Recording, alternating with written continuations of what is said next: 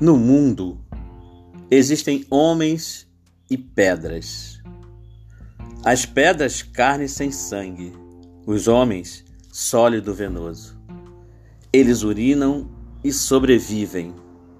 Elas sorvem e prosperam.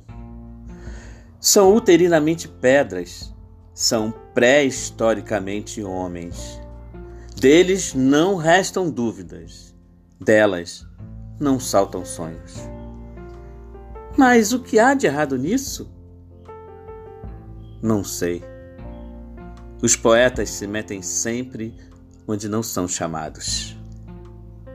Poema Intromissão, Gilberto Dalma.